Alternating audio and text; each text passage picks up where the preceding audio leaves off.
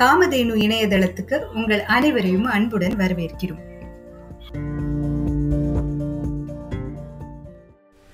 காமதேனு இந்த வார தலையங்கம். மாற்றுத்திறனாளிகளின் மனம் குளிரட்டும்.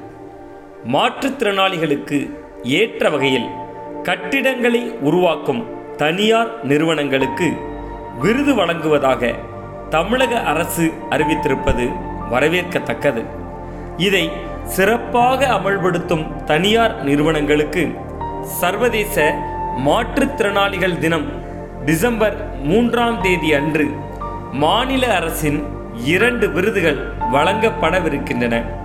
மாற்றுத்திறனாளிகள் உரிமை சட்டத்தின்படி அரசு தனியார் நிறுவனங்கள் தங்கள் கட்டிடங்களில் மாற்றுத்திறனாளிகள் பயன்பாட்டுக்கு தடையில்லா சூழலை உருவாக்குவதை ஊக்கப்படுத்தும் பணிகளில் இறங்கியிருக்கும் அரசு இப்படியொரு முன்முயற்சியை எடுத்திருக்கிறது.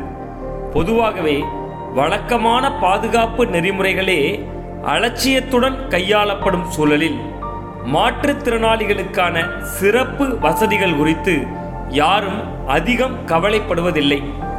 இதற்கான சட்டங்கள் இருந்தும் அவை முழுமையாக பின்பற்றப்படுவதில்லை. பொது இடங்களிலும் அரசு தனியார் கட்டிடங்களிலும் பெரும் சிரமத்தை எதிர்கொள்ளும் மாற்றுத்திறனாளிகளுக்காக செய்ய வேண்டிய விஷயங்கள் ஏராளம்.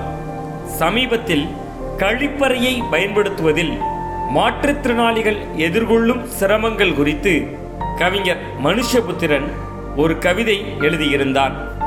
மக்கள் வாழ் கரிசனம் கொண்ட ஓர் அரசு இதுபோன்ற குரல்களின் பின்னே இருக்கும் வழியை உணர்ந்து கொள்ள வேண்டும். தமிழகத்தில் உள்ள அனைத்து அரசு கட்டிடங்களிலும் அடுத்த ஆண்டிற்குள் மாற்றுத்திறனாளிகள் அணுகும் வகையில் வசதிகளை ஏற்படுத்தி தர வேண்டும் என தமிழக அரசுக்கு உயர்நீதிமன்றம் ரெண்டாயிரத்தி இருபத்தி ஒன்றாம் ஆண்டு செப்டம்பரில் உத்தரவிட்டது. அடுத்த ஆண்டில் மாற்றுத்திறனாளிகள் அணுக முடியாத அளவுக்கு எந்த கட்டிடமும் இருக்காது என்று அரசு தரப்பிலும் உறுதியளிக்கப்பட்டது. இது எந்த அளவுக்கு பூர்த்தி செய்யப்பட்டிருக்கிறது என அரசு தெரிவிக்க வேண்டும்.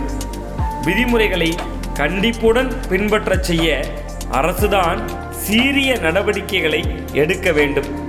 தட்டி கொடுத்து விருதுகள் வழங்குவதுடன் விதிமுறைகளை பின்பற்றாதவர்களை தண்டிக்கவும் செய்தால் இதுபோன்ற விஷயங்களில் ஓர் ஒழுங்கு ஏற்படும் நிரந்தர தீர்வும் கிடைக்கும்.